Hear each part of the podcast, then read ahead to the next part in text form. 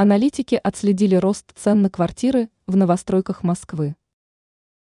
Пожалуй, 2023 год самый противоречивый, если его проецировать на рынок недвижимости Российской Федерации. Банк России очень активно взялся за регулирование ипотечного кредитования, чем существенно сбил спрос.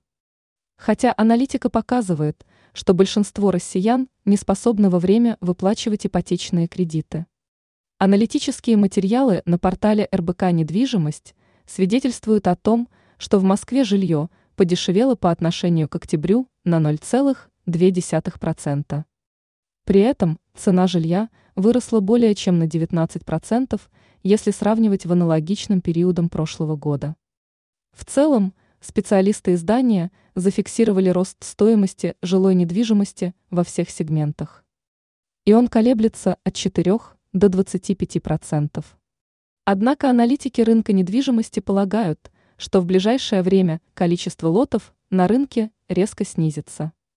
Неопределенность на рынке может сохраниться до середины 2024 года, и еще не совсем понятно, что будет с льготными программами по ипотеке.